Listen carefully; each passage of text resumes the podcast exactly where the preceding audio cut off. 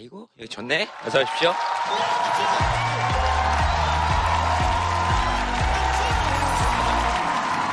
어서 오십시오. 네. 아이. 반갑습니다. 네. 네. 어서 오십시오. 재밌었어요? 네. 저 안 나올 때도 재밌죠? 여러분들 얼굴만 봐도 재밌죠? 네. 사람 얼굴만큼 재밌는 게 잘 없어요. 슬픔도 보이고, 기쁨도 보이고, 뭐, 그러니까 또 그게 사람 사는 맛이기도 하고, 그래서 그렇게 계속 변하는 우리 마음들을 이야기하는 프로그램이니까, 여러분들 마음속에 어떤 일들이 있었는지 한번 얘기를 해보는 그런 시간이 됐으면 좋겠습니다. 어, 스케치북에 한번 적어볼까요? 지난 일주일 동안 내 마음속에 가장 많이 떠오른 생각.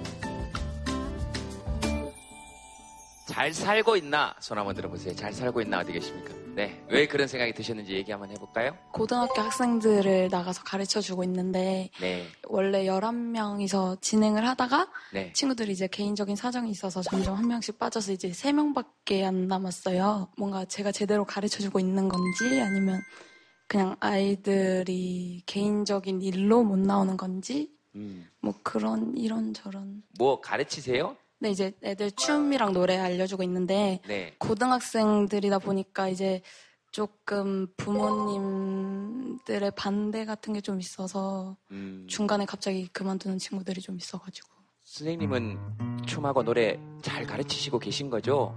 열심히 최선을 다해서 최선을 다해서 노래는 어떻게 가르칩니까? 아, 아니 아니. 전 해봐라 이런 말씀은 안 드려요. 그거 되게 부담스러우니까. 다만 어떻게 가르치시는지 궁금하다는 거죠. 케이팝 을 알려주고 있어서 네. 딱히 사실 노래의 비중보다는 춤의 비중이 조금 더아 그죠. 그렇습니까? 그러면은 춤은 어떻게 가르칩니까? 춤 배우고 싶으신 분 혹시 계십니까? 춤, 나 춤 좀 배우고 싶다, 요새. 아무도 안 배우고 싶다는 건데, 아, 이래서 아이들이 다. 그 전문적으로 배워서 앞으로 케이팝 가수가 되겠다거나 이런 게 아니고 그냥 취미로 네네. 배울 수 있는 거군요. 예, 애들 그 어디 가서 춤추고 노래한다 그러면 그 시간들 부모님들 너무 아까워하잖아요. 근데 조금 더 춤추고 노래하는 시간 좀 줄 수 있으면 좋겠다 그런 생각이 듭니다. 어, 예, 또 뭐 얘기하시고 싶으신 분 계십니까? 네, 여기, 네. 아, 저는 회사를 좀 그만두게 됐는데 좀 대우도 안 좋고 직원들 대하는 것도 이건 좀 아닌데 싶은데 좀 약간 충동적으로 이렇게 나왔는데 좀 나이가 있다 보니까 잘한 건가 해서 그렇게 많이 아, 나이는 31살이고요. 아, 근데 취업을 할 때 서른을 전후로 해서 이게 취업이 잘 되고 안 되고를 나누잖아요. 아 그래요? 예, 그뭐 어떤 대우가 제일 마음에 안 드셨습니까? 제가 8시에 일을 시작해서 퇴근 시간이 거의 뭐 좀 많이 늦을 때는 뭐 10시, 11시 이렇게 퇴근할 때도 있고 그러다 보니까 힘들기도 하고 월급은 안 오르고 계속 있어도 뭔가 미래가 보장이 안 될 것 같아서 네, 네. 전반적으로 좀 불안들 하신가 봐요. 그죠? 내 선택이 맞았나? 그런 선택의 불안, 내가 지금 맞나? 이런 생각이 드시는 분들 또 한번 누가 얘기해 볼까요? 안녕하세요. 네, 네 아, 안녕하세요. 제가 옛날에 중국을 갔다 와서 중국 학과로 선택을 했거든요. 네. 근데 저희 과 특성상 이제 1년을 중국에서 가는 커리큘럼이 있어요. 중학교 때 이미 갔다 왔는데 그때 사람한테 너무 크게 대인 거예요. 제가 아빠를 되게 좋아하는데 네. 중국에서 아빠가 보고 싶어서 아빠 얘기를 하면 울었어요. 그래서 네. 그게 오해를 타고 오해를 타고 가니까 쟤는 아빠가 버리고 간 애다. 그래서 아빠 얘기를 하면 운다. 약간 이런 식으로 얘기가 돼 있더라고요. 그 주위 사람들이 뭐 문학 작품을 하거나 아니요, 아니요. 아 그런 사람들은 아니었는데 네, 그런 사람들 아, 이렇게, 그냥 예. 아, 그- 그때 그렇게 얘기했던 사람들이 중국 분들이셨습니까? 아니요, 한국 사람이에요. 유학생들. 네, 유학생분들, 아, 그 우리나라- 유학생 그, 네네. 어, 머니 분들이 그렇게 말씀을 하셨더라고요. 아, 아. 다시 거기를 가려니까 그 트라우마가 너무 크게 나타나서 음. 내가 중국을 선택한 게 맞는 건가 다시 가는 게 맞나 네. 여기에 내 소중한 사람도 있고 음. 너무 가기 싫은데 지금 손을 잡으신 분은 누구? 아 남자친구예요. 예 예. 네. 네 근데 왜요? 난 네. 아무것도 안 했는데 아니 왜 누가 남자친구만 있다 그러면 저를 쳐다보면서 웃으세요? 사람을 하지 말라고요. 네, 그래서, 네. 네. 차라리 그냥 내가 다시 좋아하는 다른 걸 찾아버릴까라고 네. 생각도 되게 많이 했었고 모르겠어요 아직은 잘. 음, 그 중국에 그때 얘기하셨던 분들은 그대로 중국에 다 사십니까? 그건 잘 모르겠어요. 어, 잘 모르겠죠. 안 살 확률이 더 높고 그쪽으로 그대로 유학을 가실 겁니까? 직장을 구해도? 아니요, 저는 북경 쪽으로 가고요. 네. 그분들은 심천이라고 홍콩 쪽 바로 위에 있는데요. 네. 그러면 그건 중국에 대한 트라우마가 아니고 그 사람들에 대한 트라우마잖아요. 현실에는 지금 없는데 그 사람들은. 근데 이제 마음속에 계속 남아 있으니까 환상통처럼 다리에 심하게 상처를 입어서 다리를 절단한 상태에서도 저 발가락 끝에 지금 실제로는 다리가 없는데도 환상통이 느껴질 때가 있거든요. 그게 왜 그러냐 하면 그 고통이 너무 심했기 때문에 그 다솜 씨가 느끼는 어떤 그런 불안이나 이런 것들이 지금 현실에는 없다 이렇게 얘기하는 것이 아니고 다만 그때의 다솜 씨보다 지금 다솜 씨에게 훨씬 더 힘이 붙어 있다. 그죠? 여러모로. 그 다음에 소중한 사람 옆에 있다 그랬으니까 뭐 이 사람은 중국에 가든 이 사람이 여기에 있든 나한테 남아있는 사람인 거니까 네 그렇게 한번 생각해 보시면 좋겠다. 어, 저 버리고 어학연수 간데 이제 트라우마를 받는 사람이 아니고 주는 사람의 입장에 있으니까 그런 것도 한 번씩 고려해 봐서 생각할 수 있겠네요. 어쨌든 둘이 잘 해결할 수 있을 것 같습니다. 어, 뭐 지금 내가 잘 살고 있나? 내가 이래도 되나? 이야기하다 보니까 자연스럽게 그렇게 가네요. 뭐 해결책은 없겠지만 나도 그런 마음이 드는 적이 있어. 뭐 또 한번 누가? 안녕하세요. 에. 아이고. 어, 귀엽죠? 우리 집 와서 살래? 네, 얘기해보세요. 네, 저는 기계 분야 쪽에 고등학교를 다니는 학생인데 오, 중학교 때는 계속 음악이 하고 싶어가지고 부모님이랑 협상을 했거든요. 음악은 취미로 하고 일단 취업부터 하자 네. 이렇게 얘기를 해서 고등학교에 갔는데 기숙사에서 친구가 부모님 직업이 뭐냐고 여쭤 물어보는 거예요. 네. 사업하신다고 했더니 너 왜 여기 여기 고등학교 왔냐? 아빠 사업 이어받으면 되지 않냐? 그렇게 얘기를 하는 거예요. 네. 그래서 저는 아빠한테 가서 여쭤봤죠. 사업 이 물려주실 거냐고. 근데 저희 부모님은 사업 물려줄 생각 없다. 이렇게 얘기를 하신 거예요. 어, 예. 네. 아빠가 열심히 일하는 것만 보는 걸로도 너는 충분히 교훈이 된다. 이렇게 얘기를 하신 거예요. 그래서 학교에 가서 얘기를 했죠. 근데 그 아빠가 말씀은 그렇게 해도 너는 결국에는 이어받을 거다. 그렇게 말, 말을 하는 거예요, 애들이. 아, 애들이. 그래서 제가 어, 여기 학교에 온 게 잘한 건지 그냥 음악도 계속 하고 싶고 한데 막 혼란스러운 거예요, 되게. 어, 그래가지고 그렇겠네. 예.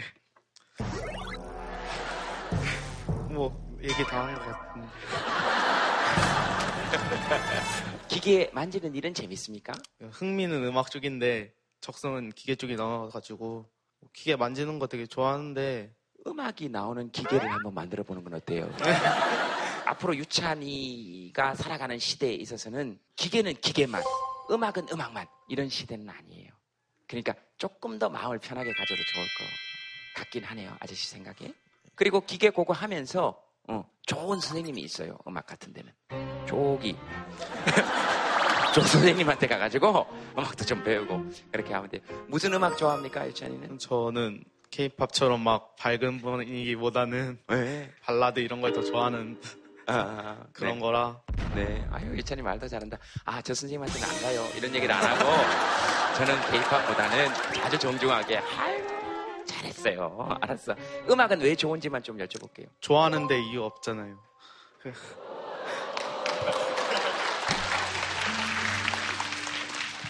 네, 이렇게 어리석습니다. 미안합니다. 네. 좋아하는데 이유 없는 일 하고 살면 참 좋겠네요. 그리고 그러다가 그만두고 싶을 때가 되면 자기 결정을 좀 잘 믿어주고 지지해 줬으면 좋겠어요.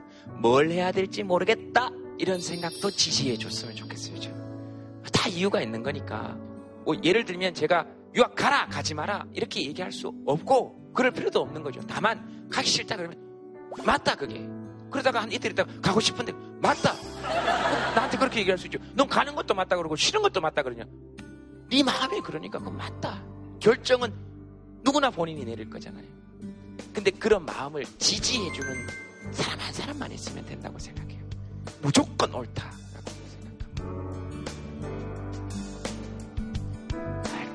알다 울어. 나도 눈물 날라 그러잖아. 울기는 지금. 예, 또 누가 뭐, 그러니까 내가 옳은 건가? 뭐 그런 생각이 드시는 분. 네, 제일 뒤에 고개 마이크 한번 드려볼게요. 안녕하세요. 예, 저는 고등학교를 졸업하고 취업을 했었거든요. 네, 취업을 했다가 이제 관두고서 지금 대학을 왔어요. 네, 아직은 1학년이거든요. 근데 아이고. 이제 내년에 취업을 해야 되는데 네. 그 트라우마가 너무 심해가지고 취업을 하고 싶지가 않아요. 아, 저번 직장에서 겪었던 트라우마가 무슨 일이 있었는데? 좀 욕도 좀 먹었고 어, 아마 좀 어린 마음에 예, 그런 거좀 많이 상처가 됐던 것 같아요. 음, 그래가지고 똑같은 거를 겪고 싶지가 않달까. 그럼 안 해야죠. 하지 마세요. 근데 먹고는 살아야 되잖아요. 제가 일했던 데가 네, 페이닥터 병원 같은 데였는데요. 네, 의사가 저한테 좀 심한 욕을 많이 했고 좀 성적인 그런 것도 좀 많이 했었고 음, 어떤 욕 했는데요? 본인 마음에 좀 안 들면은 야이 씨라고 말을 하고 어, 예, 진짜로 사람들 있는 데서 네. 그, 그런 욕 들을 때는 마음이 어땠습니까? 좋지 않죠. 당연히. 솔직히 좀 욱했는데 네, 나중 되니까 점점 상처가 되는 것 같은 느낌. 음, 음, 하지 마라 이렇게 얘기해 봤습니까? 이런 거를 누군가한테 말을 해도 네. 원래 사회생활 다 그런 거다라고 말을 하니까 음, 그냥 어떻게 참을 수밖에 없었죠. 음, 굉장히 분했겠다. 그죠? 진짜 우울했겠다. 그 의사는 아직 의사를 합니까? 잘 모르겠어요. 그쪽을 잘 안 가가지고 음, 내가 소리 소문 없이 그만두게 해줄까요? 도저히 이건 억울해서 안 되겠다 하면, 네, 한번 이야기하세요. 내가 조용히, 법적으로도 아무 문제 없이 조용히, 아이고, 미안합니다. 그만두겠습니다. 아니, 그냥은 못 그만둬. 책임지고 그만둬야지. 그렇게 네 마음대로 그만둘 수 있는 거 아니야. 얘기해 줄 수 있어요.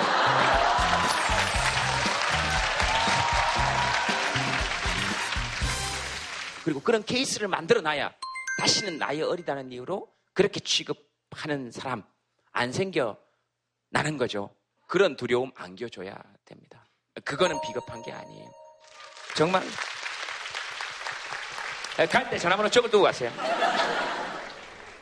아니면은 우리 PD한테 얘기해가지고 이규현의 스포트라이트 이런 데 내면 되잖아. 어, 그래, 그러면 되겠네. 그리고 저 손석희 아저씨한테 내가 부탁해볼게. 앵커 브리핑. 에?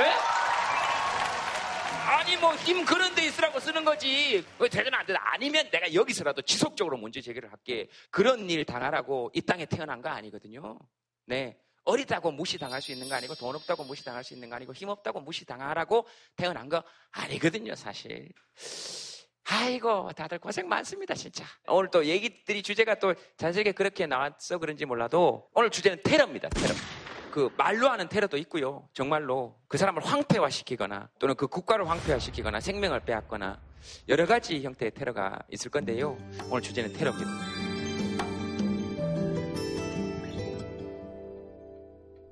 여든 4명이 숨졌고 그중 10명은 어린이입니다. 100명이 넘는 부상자가 발생한 가운데 18명은 생명이 위독한 상태입니다.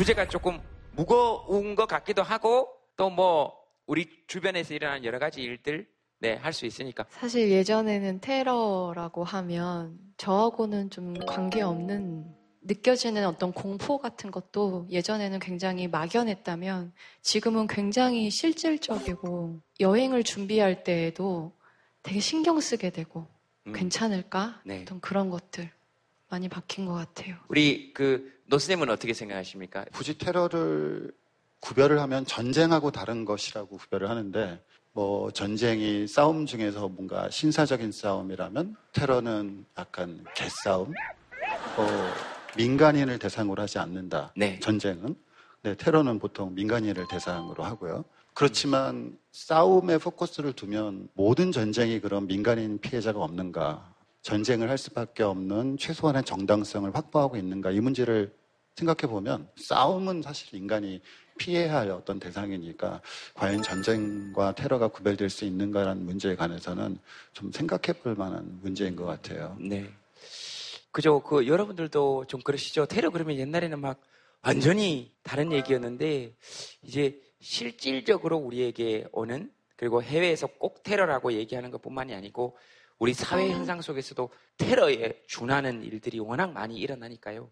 육체적 테러도 있고 사회적 테러도 있고 그 특히나 심리적 테러가 급증하고 있는 것 같습니다. 그래서 테러의 원래가 테러 행위를 우리가 테러라고도 부르지만 테러의 어원은 공포잖아요. 네. 그래서 우리를 다 공포로 만드는 것 이게 가장 큰 문제인 것 음. 아닐까 싶어요. 혹시 테러에 관한 시도 있습니까? 그러니까 시를 주로 하시니까 이제 저도 여쭤보면서 참 그 곤란해했습니다. 이- 그러니까 제가 이 주제를 듣고요. 네. 이거는 나에 대한 테러다 하는 생각을 했지만 찾아냈습니다. 네. 제가 제목을 나중에 말씀드릴 테니까 한번 맞춰보세요. 네. 저격을 꿈꾼다. 가장 편한 자세로 앉거나 서서 또는 누워서 증오의 화상을 처치하는 꿈.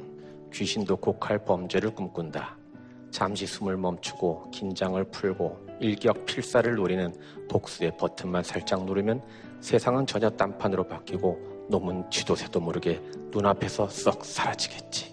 외마디 비명은커녕 피 한 방울 남기지 않고 행적은 묘연한 채 별의별 소문만 분분하겠지. 물증은 없고 심증만 가는 이 시대의 테러리스트. 언제나 깨어있는 눈으로 완전 무결한 단죄를 꿈꾼다. 제목이 뭘까요? 자, 네? 화장실? 변기, 모기, 리모컨. 정답입니다. 아, 리모컨입니까? 딱 들으시면서 리모컨 이런 생각이 딱 드셨어요? 네. 어, 저 리모컨인데 채널이 바뀌었다는 거잖아, 이런 생각. 내가 저러고 있구나, 뭐 이런 느낌도 들었거든, 사실은. 얼마나 수준이 있으셔라. 감사합니다. 아, 네. 그 리모컨. 지금도 네네. 이미 어느 가정 화면에선 사라졌는데 우린 계속 떠들고 있을지 몰라요. 네, 우린 이미 저격당했고 네. 그래서 이게 아무리 김재동의 톡투유지만 모든 권력은 시청자에게서 나온다. 무슨 말인지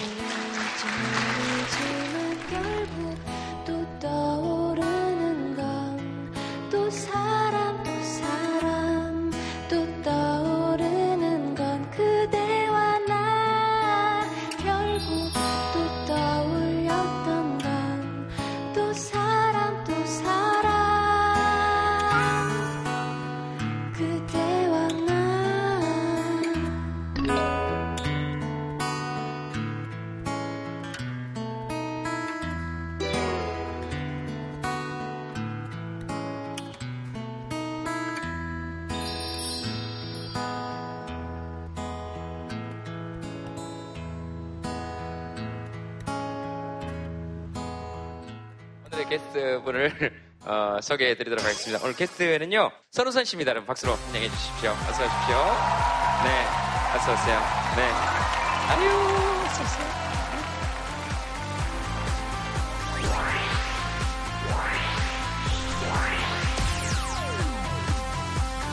저도 오늘 처음 뵙는 거거든요. 처음 뵙는 건데 묘한 어떤 분위기가 이렇게 있죠. 점점 키우는 고양이를 닮아가시는 듯한 아, 감사합니다. 고양이. 말씀 너무 잘해주셔가지고. 나오실 때 좀 어색하시죠? 네. 말도 잘 못할 것 같고. 많은 분들이 계시니까 네. 좀 긴장되잖아요. 네. 긴장되면 편하게 안 되는데 뭐 오빠가 알아서 잘해주시겠지. 오빠가 알아서 잘해주시겠지. 아이고, 그 오빠란 얘기를 그렇게 갑자기 하시고 그러세요. 아이, 참네. 아이, 그런 얘기 안 하셔도 되는데. 알겠습니다. 걱정하지 마시고. 그리고 아까 우리 저, 요, 어, 어, 이름 뭐였죠? 소연 씨 맞죠? 소연 씨. 어, 도- 혹시 들어오시기 전에 들으셨습니까? 그, 어리다고, 막 욕하고 이런 의사분이 한 분 계셔가지고. 그러니까, 어. 그래- 그렇게 욕했답니다. 저, 저분한테 수시로.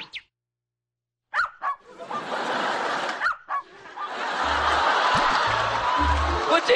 아니, 반응이 이렇게 나오지. 그지? 열 받잖아요. 그렇게 된다니까. 우리 오빠들이 지켜줄게. 예! 예! 전우선 씨도 뭐 어려운 일 있으면은 언제든지 두 선생님한테 얘기하세요. 좀 저쪽 지켜야 되니까. 괜히 우리가 어벤져스 같고 블랙 위도우 같다? 아, 그러니까. 아, 괜찮네. 예, 첫 번째 사연, 뭐, 선우선 씨 혹시 보시고 싶은 사연이 있으면 봐주시겠습니까? 저 다 들어보고 싶은데 다 궁금해요. 저는 뭐 유럽 여행도 잘 안 가봤고 월세 테러 너무 이해 가고 전기요금 누진세 진짜 무섭고 복도에서 울리는 발자국 소리 들어보고 싶어요. 네. 어, 거의 다 들어보고 싶으신 모양이에요. 관심이 많고 거의 혼잣말 수준으로 여러 가지를 얘기하시면서 쌤이 뭐 하나 골라주시겠습니까? 조물주 갈까요? 아, 그럴까요? 조물주보다 무서운 건물주의 월세 테러. 네. 어떤 사람들은 그렇게 얘기하대요. 창세기를 새로 써야 된다. 태초에 건물주가 계셨다. 어디 계십니까? 네, 안녕하세요. 네. 직장생활 하다가 2년 전에 이제 그 프랜차이즈 가맹점을 시작을 하게 됐고요. 네. 그 가맹점을 시작을 하면서 이제 점포를 하나 얻었는데 아, 다른 매장보다 훨씬 저희가 두 배 정도는 높은 월세를 내고 있어요. 네. 아, 그럼에도 불구하고 어, 이번에 이제 재계약할 때 5% 인상을 하겠으면 좋겠다. 그 얘기를 하시더라고요. 그래서 이제 건물주한테도 이제 찾아가서 경기도 안 좋으니까 좀 동결해 주셨으면 좋겠습니다. 말씀을 드렸는데도 불구하고 어, 안 되겠다고 말씀을 하시더라고요. 어, 그래서 제가 지금 가게를 내놓고 나서 어, 여기저기 문의하는 데 많이 있어요. 근데 월세를 물어보고 나서는 대부분 다 들어오지 못하게 되더라고요. 그 감당을 못할 것 같으니까. 네. 본인이 건물주라면 안 올려도 될 정도의 지금 월세인 것이죠. 아, 그럼요. 저희 옆 가게가 월세가 아, 380입니다. 월세가. 예. 저희 옆 가게가. 예. 저희 가게가 650입니다. 월 650을 내세요. 네네네. 650에서 이제 700을 올린다는 얘기죠. 700만 원으로. 네네, 700만 원. 그런 상황에서 저희 프랜차이즈 그 업체에서 직영으로 인수를 할 수 있게 좀 도와좀 주겠다. 그래서 이제 해결이 되는 듯 했었거든요. 그런데 건물주께서 5% 인상이 아닌 10% 인상을 하겠다. 그러다 보니까 이제 직영 쪽에서는 그 5% 정도까지는 감안해 줄 수가 있는데 10%는 더 이상 안 되겠다. 계약 못 해주겠다. 그렇게 됐거든요. 아, 그래서 요즘에 이제 그것 때문에 집사람이 고민도 좀 많이 하고 있고 그렇습니다. 그 어떻게 하시려고 이제 어떻게 하실 거예요? 일단 뭐 계속 유지는 하고요. 집사람이 이제 혼자 충분히 할 수 있다고 생각을 하고 있거든요. 저는 다시 이제 복직을 하든 다른 업무를 찾든 이제 그렇게 준비를 하고 있습니다. 아이고 그래도 불행 중 다행이다 이렇게 뭐 그래도 이렇게 힘드시겠지만 뭐 이렇게 아 근데 지금 말씀이나 계획이시지 뭐 그래도 어떻게 될지 모르고 이 그러니까 쌤께서 좀 쌤께서 좀 우리는 사회학자가 아니니까 보통 이제 국가에서 어, 소득이 발생하는 원천은 세 가지가 있습니다. 그러니까 기업이 올리는 기업 소득이라는 게 있고 월급 받는 분들이 올리는 임금 소득이 있고 자영업자들이 올리는 자영업자 소득인데 최근 10여 년 동안 기업 소득은 굉장히 상승을 했고요. 임금 소득은 상승은 했지만 터무니없이 아주 미약하게 상승을 했고 가장 상승폭이 작은 게 자영업자 소득이거든요. 자영업자들이 장사를 새로 시작하셨을 때 1년을 넘기지 못하고 망하는 일들이 빈번하게 벌어지는 그 원인을 보면 너무나 높은 임대 료 네. 때문에 바로 그런 부분들이 있고 그래서 지금 아마 겪으시는 현실이 바로 한국 사회에서 자영업을 하시는 분들이 대부분 느끼는 그런 상황일 것 같고요. 지금 임대차 보호법도 뭐 형태상으로는 법은 있긴 하지만 실질적으로는 건물주인 사람들의 이해가 반영된 신명들이 굉장히 크거든요. 그래서 우리가 이렇게 한탄만 할 게 아니라 다음에 또 선거할 기회가 오면 건물주가 아닌 사람들이 국회로 좀 많이 진출을 했으면 좋겠다라는 생각을 가져봅니다. 전 아무 말도 안 했습니다. 아, 요조 씨 요즘 월세 문제 때문에 고민이 많으시다고 아닙니까? 아, 월세가 아니고 관리비 때문에. 저희 집에 뭐 친구들도 오고 뭐 이렇게 부모님도 오고 이렇게 다른 사람들이 이렇게 오고 가고 하잖아요. 네. 근데 이제 이사 갈 때가 돼서 이사를 가겠습니다 했더니 그동안 당신 집에 많은 사람들이 오고 가고 어, 오랫동안 지낸 사람도 있고 뭐 이렇게 많으니까 관리비를 더 내라. 그게 무슨 말이죠? 그동안 내가 냈던 관리비는 나 혼자만의 관리비고 다른 사람이 와서 그 또 전기 더 오래 쓰고 물 오래 쓰고 이래저래 했을 테니까 관리비를 더 내라 이런 주문을 하셨었어요. 아이고 머리야 정말 건물을 내가 확 하나 사버릴까? 왜? 못 살 것 같아요? 아이 참네. 네, 자 가게뿐만이 아니고요. 아이들 왜 학생들 방세 뭐 이런 거 다 너무 비싸니까 혹시 뭐 저기에 대해서 나도 하고 싶은 말이 있다 하시는 분 한번 해보세요. 아니, 앞에서 살고 있는데 네. 8평, 9평? 다른 네. 원룸보다 조금 더 큰데 천에 38이거든요.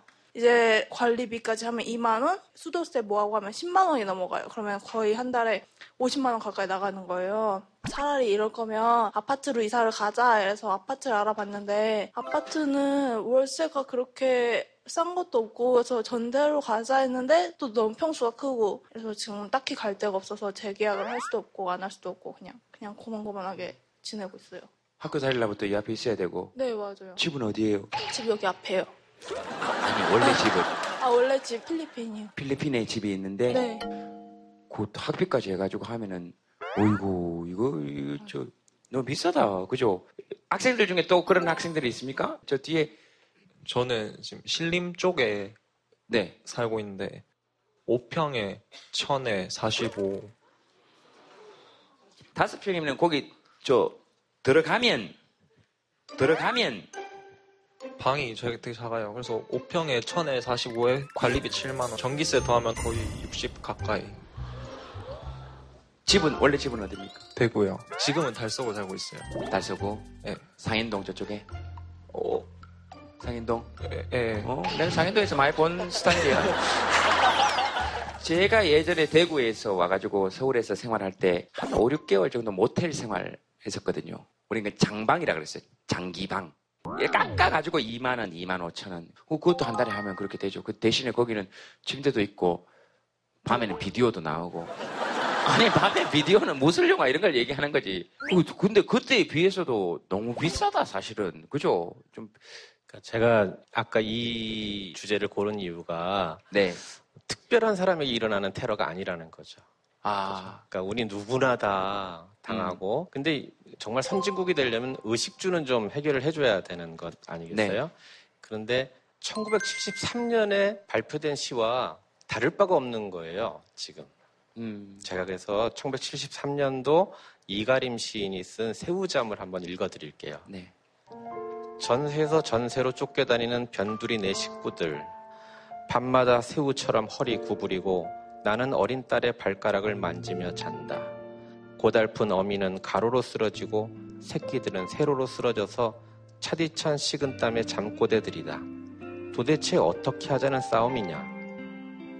꿈속에서도 깊은 바다 밑을 헤매며 검은 상어에게 쫓겨다니는 길뿐이니 40 여년 전에도 새우등 잠을 자고 그렇게 전세 생활을 했다는 거죠. 그죠?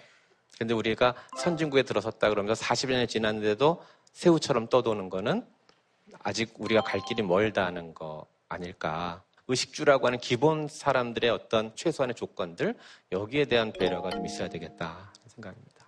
네.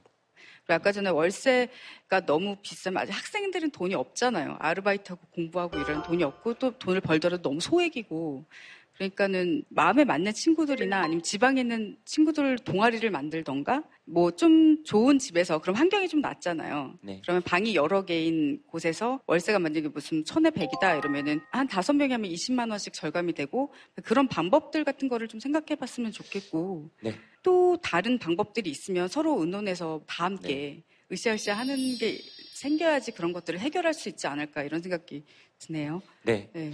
그 이웃 공동체에도 있어야 되고 그 왜 직장이나 이런 시설들이 다 서울에만 있을까요? 그죠? 수도권 쪽에만 있어가지고 집에서 좀 다닐 수 있는 직장이나 배울 수 있는 학원이나 뭐 학교도 그죠? 요 지역에 좀 많으면 좋겠다 이런 생각이 좀 들긴 합니다. 저희 세대들이 어땠냐면은 대학에 들어왔을 때 과외가 금지됐어요. 먹고 살 수가 없는 거예요, 대학생들이. 그래서 지방에서 올라온 친구들이 신림동 그 달동네에서 방 한 칸에 둘이서 자취를 하는데 연탄 뗄 돈도 없어가지고 두 남자가 껴안고 겨울을 보냈어요. 살아야 되니까. 그런데 그 경험을 한 세대들이 다시는 이러지 말아야 돼. 해야 될 세대들인데 저희들이 그 몫을 못하고 있는 것 같아요. 그래서 그 점이 청춘들한테 대단히 미안해요. 하지만 청춘들도 꿈 적어보라 그러면 건물주 되는 게 꿈이래. 그러지 말라고요. 그러니까 우리가 겪은 이 생활 경험을 그대로 내 삶에 적용하고 나는 그럼 이 다음에 어떻게 해야 될까? 그러면서 사회가 나아져야 되는 거 아닐까? 그래야 40년 지났을 때는 다시는 우리가 이런 테마로 대화를 안 했으면 네, 그런 생각입니다.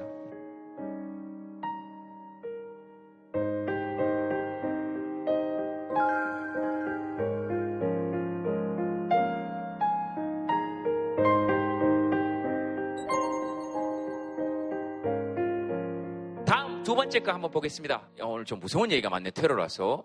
무서워요. 복도에 올리는 그 발자국 소리. 아, 우리 스탭들이 이제 효과음까지 넣기 시작했습니다. 예, 어디 계십니까? 발자국? 이런 것도 궁금하죠? 네. 저희 집 밑에 층에 사시던 아저씨 얘기예요. 술을 자주 드시는 분이라 밤낮 없이 소리치시고 막 술 드시고 찾아와서 문 두드리면서 막 소리 지르시고 하거든요. 문을 두드려요? 네, 밑에 층 사람인데 막 뭐 얘기를 하자고 하는데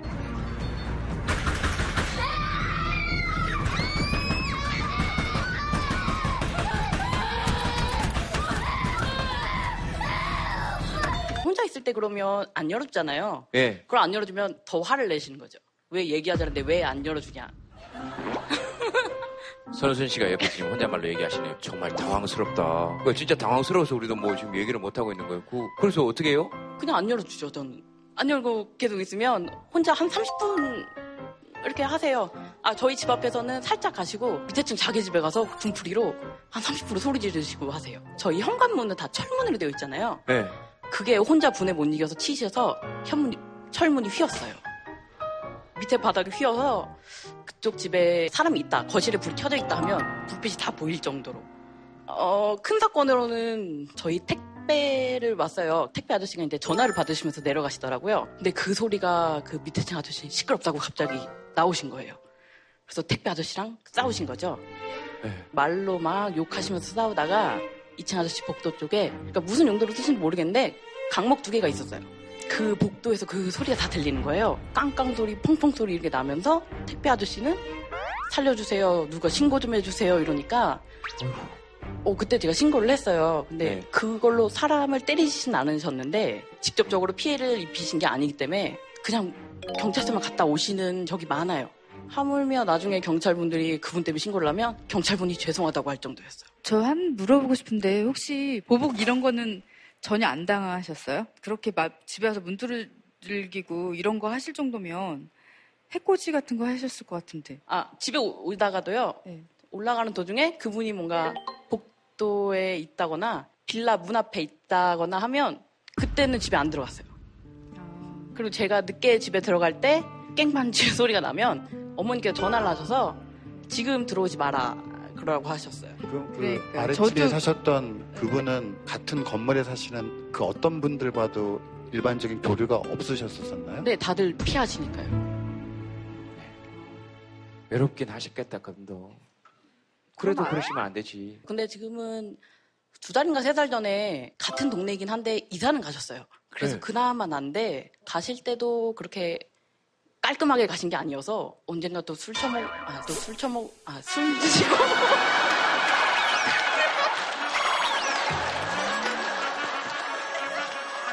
충분히 이해할 수 있습니다. 얼마나 억울한 게 많았으면 자기도 모르게 극존칭을 쓰시다가 언제 또 술 처먹고 그렇게 얘기를 괜찮아요. 여기서는 그, 렇게 먹고 그렇게 행동하는 건 csak 먹는 게 맞아요. 아이고, 술 드시고 또 오실까봐. 아니요, 술 처먹고 오는 거죠. 네. 네. 네. 그, 근데 엄청 무서우셨겠다, 진짜. 그걸 제가 약 10년 가까이 겪- 겪었어요. 그리고 나중에는 어, 집에 없게 하는 게 상책이다 하고 혼자 TV도 보잖아요. 네. TV를 보는데 복도에서 무슨 소리가 나요. 네. 그럼 자연적으로 TV 소리 줄이게 돼요. 집에 없는 척 하려고. 그게 너무 일상적이 되었어요. 아. 그분이 이사 가시고 밑에 할머니가 사시는데 똑같은 거를 갖다 주셨나 봐요. 근데 네. 저는 또 없는 척을 한 거죠. 트라우마가 있어가지고. 아, 네. 없는 척을 하니까 나중에 할머니가 문 앞에 그걸 걸어두고 가셨더라고요. 그렇게 됐어요. 그러니까요. 그걸 못 믿으니까. 네, 그러니까 그 그래도 이렇게 쑥덕거려 주시고 가시는 분들이 또 함께 계셔가지고 아이고 그나마 그죠. 요렇게 요렇게 요렇게 소생이 돌아가는 것 같아요. 그 아이고 참 이거 어디하노 이 일을. 아이고 어쨌든 술 좀 먹고 좀 그렇지 좀 마, 마, 마세요. 또 뭐 저 얘기 듣고 나니까 나도 뭐 하고 싶은 얘기 있다 하시는 분 계십니까? 네 요, 여기 저 초등학교 때 저희 화장실이 되게 조그만한데 여기 창문 맞은편에 거울이 달려 있었어요. 네. 근데 아, 밖에서 이렇게 집 담이 있고 그 담 옆에 트럭이 있었는데 누가 이렇게 쳐다보고 계신 거예요. 근데 그분은 저를 못 봤고 저는 너무 놀래서 몇 분 동안 계속 가만히 있다가 간 줄 알고 화장실에 갔는데 창문으로 그 분이랑 저랑 눈이 마주친 거예요. 간 줄 알고 화장실에 갔는데 창문으로 그 분이랑 저랑 눈이 마주친 거예요. 그 분은 딱 눈 마주치자마자 도망가셨고 얼굴 보니까 저희한테 되게 잘해주시던 아저씨가 그래서 그 다음날에 바로 이사 가셨는데 제가 그 일 이후로 화장실 창문을 못 열어놔서 좀 그 아직도 무서운 그런 거예요. 왜? 아니 남 똥으로 들어가는 데를 왜? 아니 미친들인 거지. 그렇잖아요. 하, 지금은 그래서 안 괜찮죠 지금도. 근데 그 문을 아예 안 열어놔요. 화장실 창문을. 그래서 엄마한테 맨날 혼나요. 곰팡이 낀다고. 그러니까 그 곰팡이 같은 인간 때문에. 알겠습니다. 아이고 참 혼자 살 때 그러면 좀 무섭긴 한데. 선진 씨는 어때요?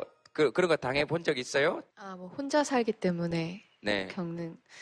저도 겪죠. 워낙 요즘에 그런 흉흉한 사건들이 많이 나오다 보니까 밤늦게 버스에서 이렇게 내려서 집까지 걸어가는 그 어두운 길에서 항상 그 생각을 해요. 나는 지금 이 순간 죽을 수도 있다?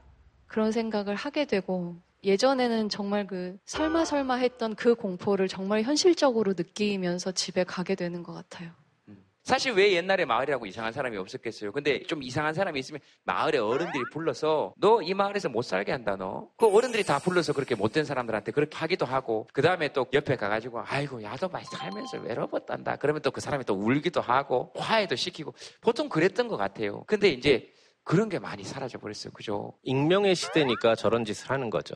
안 보인다, 한 번 보고 만다. 그러니까 공동체라는 생각을 안 하고 공동주택에 그냥 살고 있는 각자일 뿐 그 공동주택에서 지켜야 될 공동체로서의 마음이 결여된 거죠. 축제 같은 거 좀 많이 열렸으면 좋겠어요. 지역 축제 이런 거 있죠. 그렇게 우리가 주인이 돼서 노는 놀이 문화들이 좀 더 많아졌으면 좋겠어요. 그래서 어른이든 애든 좀 뛰어놀 수 있으면 좋겠다. 저런 거 좀 줄어들 것 같다. 이런 생각은 좀 했어요. 특별한 축제보다 잔치가 어렸을 때 참 많았거든요. 맞아요. 잔치. 오죽하면 잔치국수가 있었겠어요. 그러니까 그냥 시도 때도 없이 집이 잔치예요. 그럼 잔치하면 친척들이 오는 게 기본이었고 그러면서 삶을 배우고 공동체를 저절로 몸으로 배웠던 것을 지금은 그 경험이 없이 학습으로만 윤리로만 이념으로만 이렇게 하려니까 안 맞는 옷이 돼버린 것 같아요. 그, 그러게요. 이게 잔치 같은 게 좀 많아져야 돼요. 그죠? 네, 잔치 잔치 열렸네. 그래 그런 제가 지금 여러분들 얘기 들으면서 한 하나 든 생각이 있는데요. 서로 이제 알고 지냄으로써 우리가 이득을 얻을 수 있는 게 있어요. 그걸 사회 자본이라고 하죠. 예를 들면 급한 일이 있어서 어디 갈 때 옆집 사람과 잘 알고 있으면 아이를 맡기고 갈때 얻을 수 있는 이득, 택배를 옆집에서 대신 받아줬을 때 우리가 얻을 수 있는 이득 이런 거죠. 네. 근데 지금 우리 사회에서 나타나고 있는 많은 문제점 중에 하나가 사회 자본이 점점 약화되고 있어요. 근데 사회 자본이 약화되는 가장 큰 이유는 우리가 한 동네에 사는 거주 기간이 그 어떤 사회보다 평균 거주 기간이 짧은 나라입니다. 자기 집에 사는 사람이 거의 절반, 자기 집에 살지 안- 못하는 사람들이 거의 절반이기 때문에 수시로 사는 사람들이 바뀌게 되고 그러다 보면 서로가 잘 알고 있어야 으쌰으쌰해서 우리 마을 잔치해보자, 축제해보자 이런 게 되는데 이런 게 안 되니까 결국 또 부동산 문제가 또 그 밑바탕에 또 깔려있네. 어쨌든 좀 사회 전체에서 좀 이렇게 하, 웃는 일들도 좀 많고 그리고 축제 같은 거 좀 많이 열렸으면 좋겠어요. 좀 더 행복할 수 있으면 아이고 그랬으면 좋겠습니다. 한 달간의 유럽 여행 무사 귀환했어요. 예. 어디 계세요? 네. 오 저기. 한달 동안 그러니까 총 27일, 25박 동안 친구들이랑 여행을 갔다 왔는데 제가 파리에는 총 3일을 머물렀었거든요. 예. 근데 저희가 파리를 떠나자마자 그러니까 그 날 아침에 그 니스 테러 뉴스를 저희가 접했어요. 프랑스 남부 해안 도시 니스에서 지난주 발생한 트럭 테러로 현재까지 84명이 사망하고 85명이 치료받고 있습니다. 파리하고 니스 거리가 좀 되지 않아요? 거리가 되는데 그래도 같은 나라에 있었던 거니까 그 저희가 이탈리아 여행 중에서도 뭐 계속 그런 뭐 터키 공항에서도 테러가 터지고 그 아무래도 저희가 유럽을 또 오래 가 있으니까 제 친구들이랑 저 가족들도 많이 걱정을 하고 네, 그랬어요.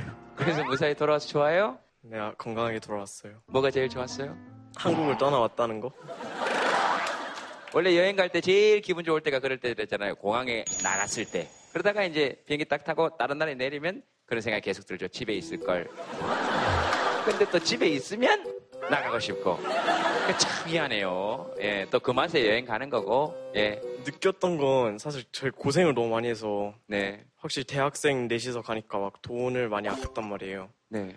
그러니까 교통비 이런 거 없어서 막 하루에 15km 이렇게 걸어 다니고 다.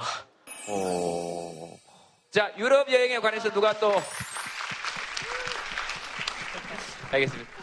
어쨌든 저렇게 여행 다니면서 자꾸 이렇게 테러에 대한 생각들이 드는 거죠. 그리고 유럽 여행 계획하고 있는데 불안한 분이나 이런 분들 혹시 계신 분들 계십니까? 저희 딸이 지금 5월을 갔다가 이달 8월 1일부터 지금 여행 중이에요. 아, 지금 유럽에 있어요? 네. 근데 이제 엄마로서는 말리고 싶거든요. 네. 너무 무서워서. 예. 근데 이제 독일 갔다가 온 바로 그 다음 날인가 때도 테러가 있었거든요. 네. 시위가 있어가지고 좀 걱정을 했었어요. 항상 매일 기도를 해요. 우리 아이가 잘 갔다 오길 바라기를. 네. 그래서 부모 입장에서 좀 말리고 싶어요. 그 딸이 안 갈 것 같아요? 그렇구나. 가죠. 제 말 안 들으니까. 네.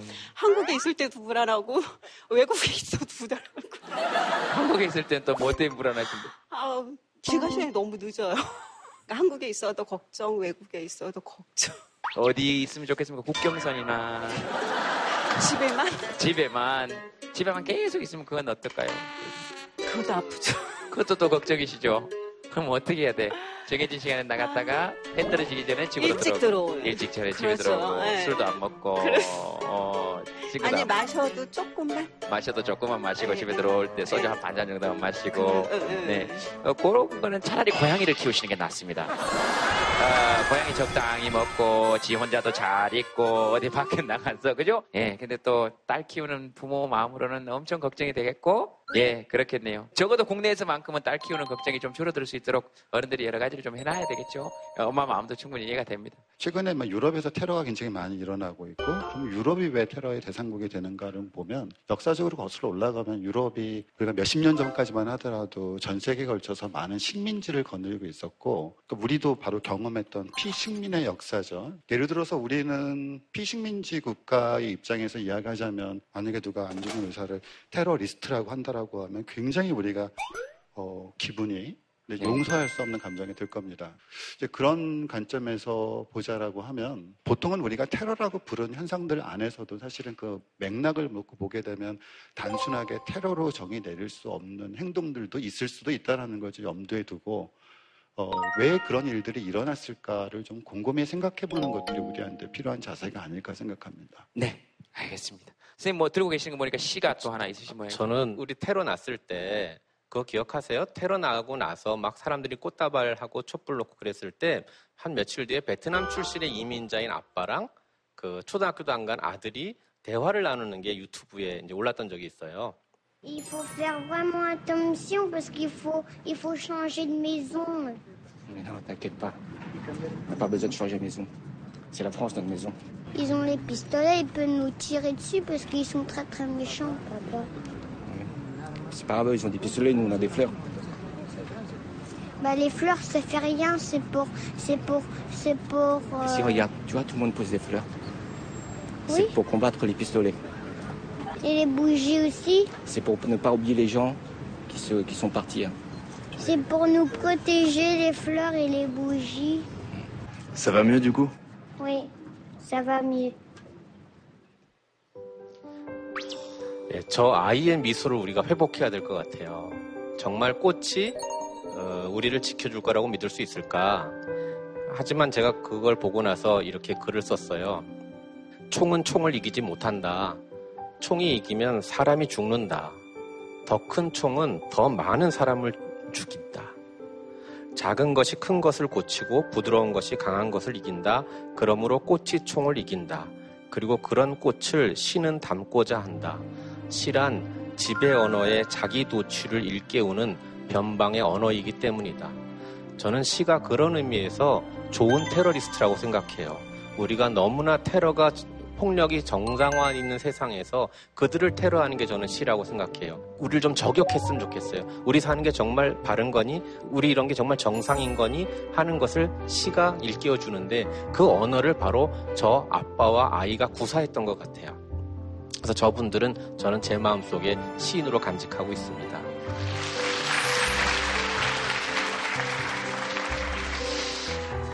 아, 근데 저 영상은 집에 가서 다시 한번 이렇게 조용히 귀에 꽂고 이렇게 한번 들어보고 싶네요. 그죠? 정말 웬만한 시보단 낫죠. 그죠? 그, 그렇네요. 예, 저런 느낌을 갖는 게. 네. 아, 사실은 우리도 그럼 다 시인 될 수 있는데. 저런 마음만 가지면. 저런 게 진짜 힘이고 시죠. 꽃으로 뭔가 할 수 있다.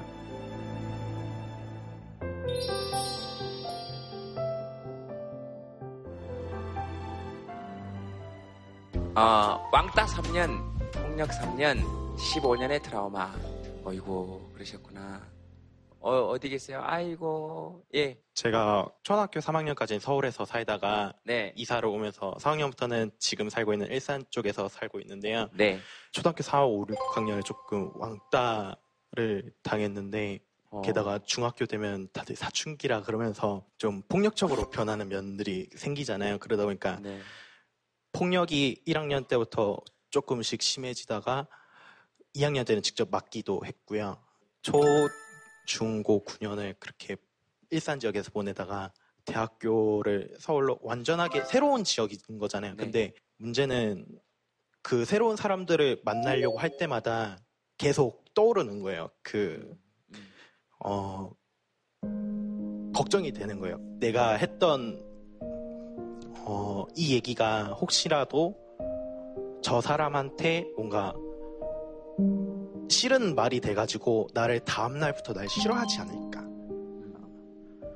어, 사실 그러니까 어머니한테도 말씀을 안 드렸지만은 재작년까지만 해도 꿈을 꾸면서 생각이 나가지고 울면서 잠을 깬 적이 몇 번 있었어요. 재작년까지. 음. 어,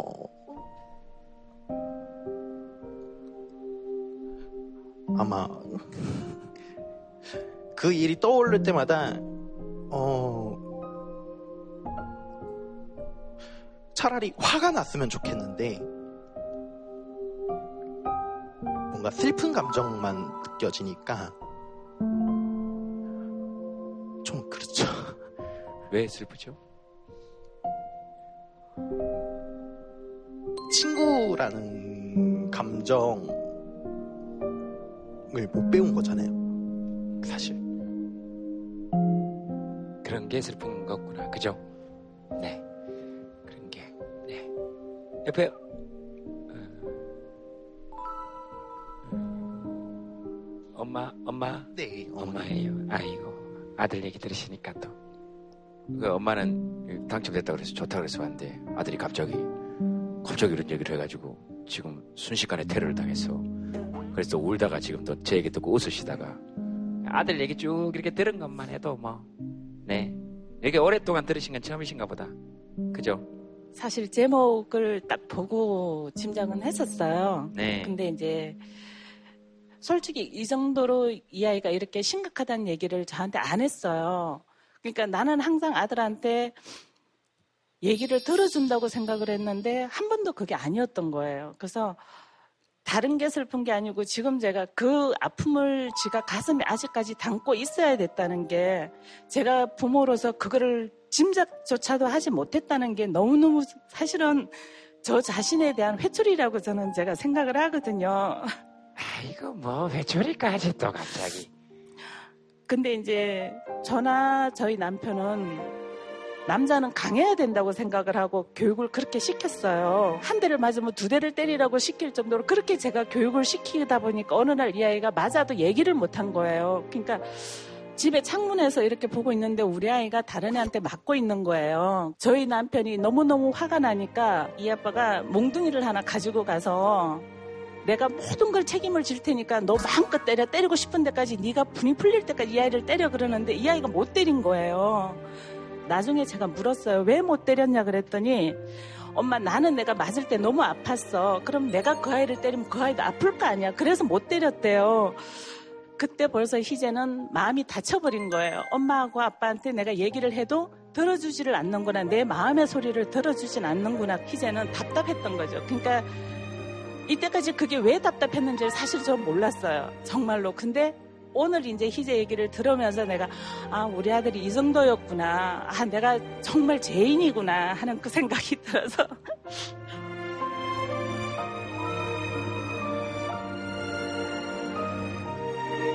친구라는 감정을 못 배운 거잖아요. 사실. 사실은 저희 신랑이 굉장히 좀 뭐라 그럴까 융통성이 좀 없어요. 근데 그거를 갑자기 네. 남편 험담 시작하시는 거예요? 갑자기? 아니 근데 이제 정말 융통성이 없는 거는 아들도 똑같거든요. 아버지랑 아들이. 네, 이제 아들 험담도 시작하셨습니다. 네. 그러다 보니까 이제 사실은 저는 너무너무 답답했는데 오늘 그 얘기를 듣고 나니까 아 이게 아들과 소통할 수 있는 새로운 길이 열리는구나 싶기도 하고 아 오늘로 인해서 이제 이 모든 게 다 이제 테러에서 해방이 됐으면 좋겠다 하는 그런 마음입니다.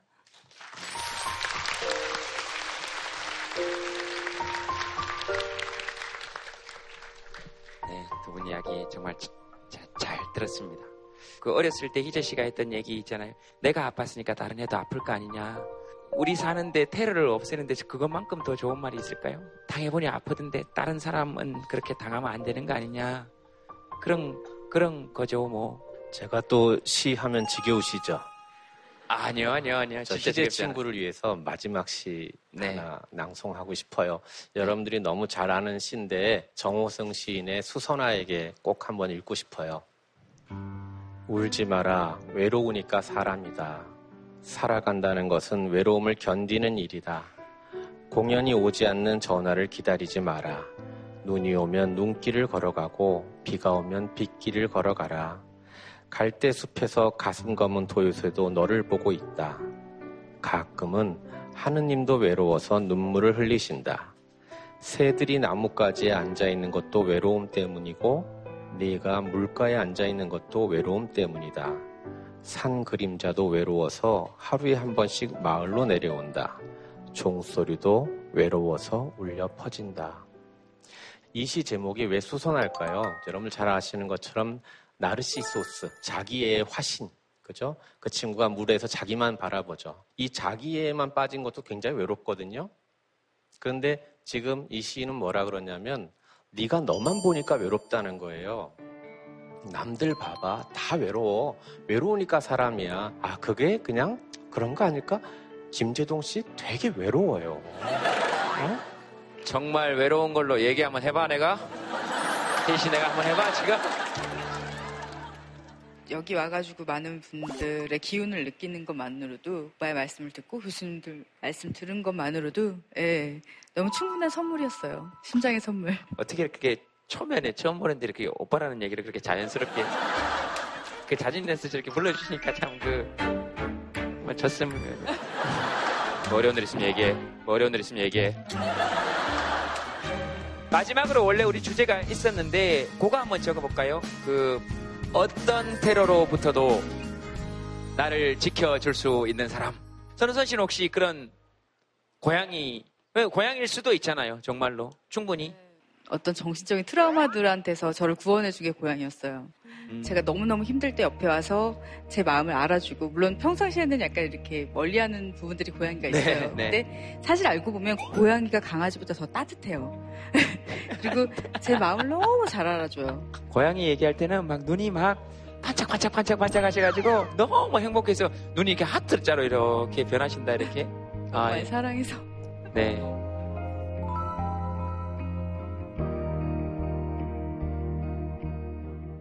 쌤은 그러니까 어떤 테러로부터도 나를 지켜줄 수 있을 것 같은 사람? 어렸을 때 정말 저희 집에 강도가 들어온 적이 있었어요. 네. 저는 자다가 놀라서 깼는데 정말 저도 칼을 봤거든요. 근데 딱 그때 저희 어머니가 그 옆에 붙어 있으시더라고요. 근데 그때만 해도 어머니께서 절에 다니실 때였는데 네. 강도를 계속 옆에서 따라다니면서 사람만 다치게 하지 말라고 다 가져가시라고 관세음보살, 관세음보살, 관세음보살 하니까 나중에 이 강도가 그럼 여기 있는 시계 가져갑니다. 뭐 이러면서 대충 챙겨서 가시더라고요. 음, 지금도 아마 저를 어, 천국에서 이렇게 지켜주고 계시지 않을까. 난 테러 안 당할 자신이 그래도 그런 믿음으로 음, 살수 있어서 너무 부모님 감사해요. 예. 네. 자, 한번 들어볼까요? 네. 누가 있을까? 이 들은 것만 해도 사실 되게 든든할 것 같아요. 그죠? 네.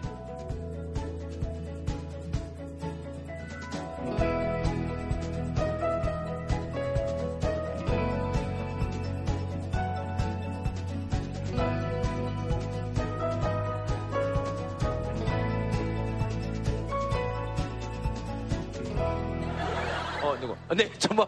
내 주먹 어딨어요? 손 들어봐요. 아니, 다른 분들 들고. 어디, 어딨어? 내 주먹 좋다.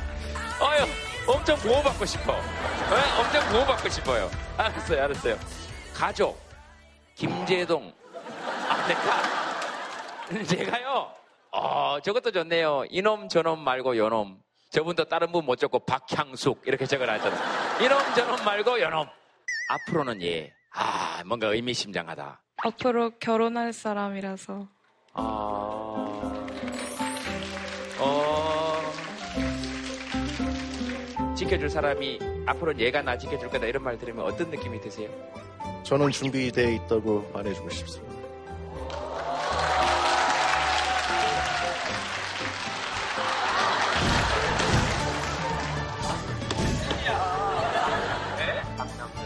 웬일이야. 아, 그런데 아주 느끼하지도 않고 저는 준비가 돼 있다고 얘기해주고, 어? 야!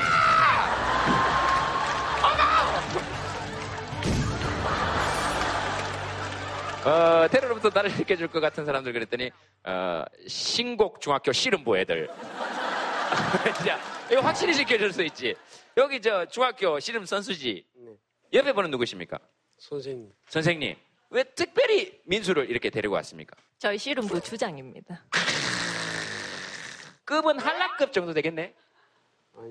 아직 애기라서 한라급이 아니고 지금 용장급 정도 뛰고 있어요. 성인급으로 하면 금강장사급 정도. 한라 위에? 한라 바로 밑에. 한라 바로 밑에. 아, 미안합니다. 아, 네 네. 우리 씨름부 에이스. 아, 씨름부 에이스. 예. 민수는 저, 여자들 괴롭히고 이런 나쁜 사람들 아까 얘기 들었잖아요. 사람들 괴롭히고. 그런 사람들을 만나면 어떻게 해야 될까요?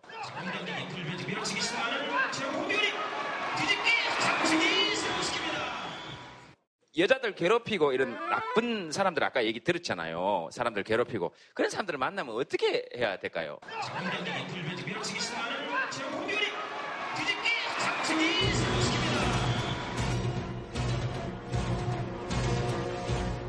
신고요. 자, 박수 치세요. 보세요. 폭력에 폭력을 대항하지 않고. 예? 우리 민수가 신고해 주겠다잖아요. 예? 여러분이.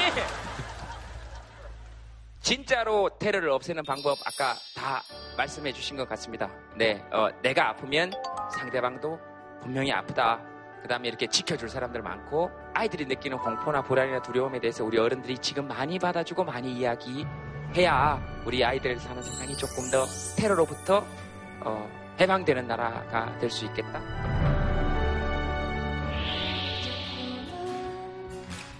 노란 풍선을 타고 하늘 높이 나르는 사람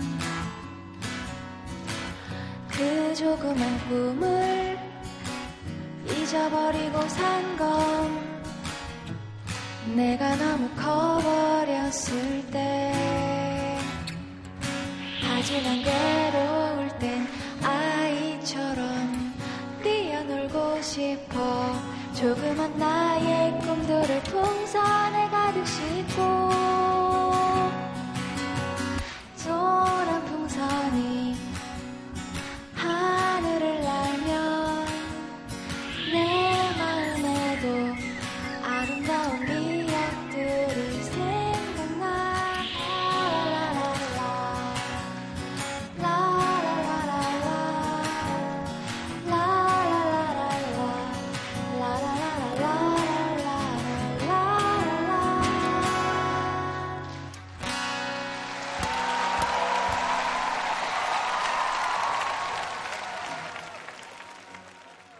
TBC.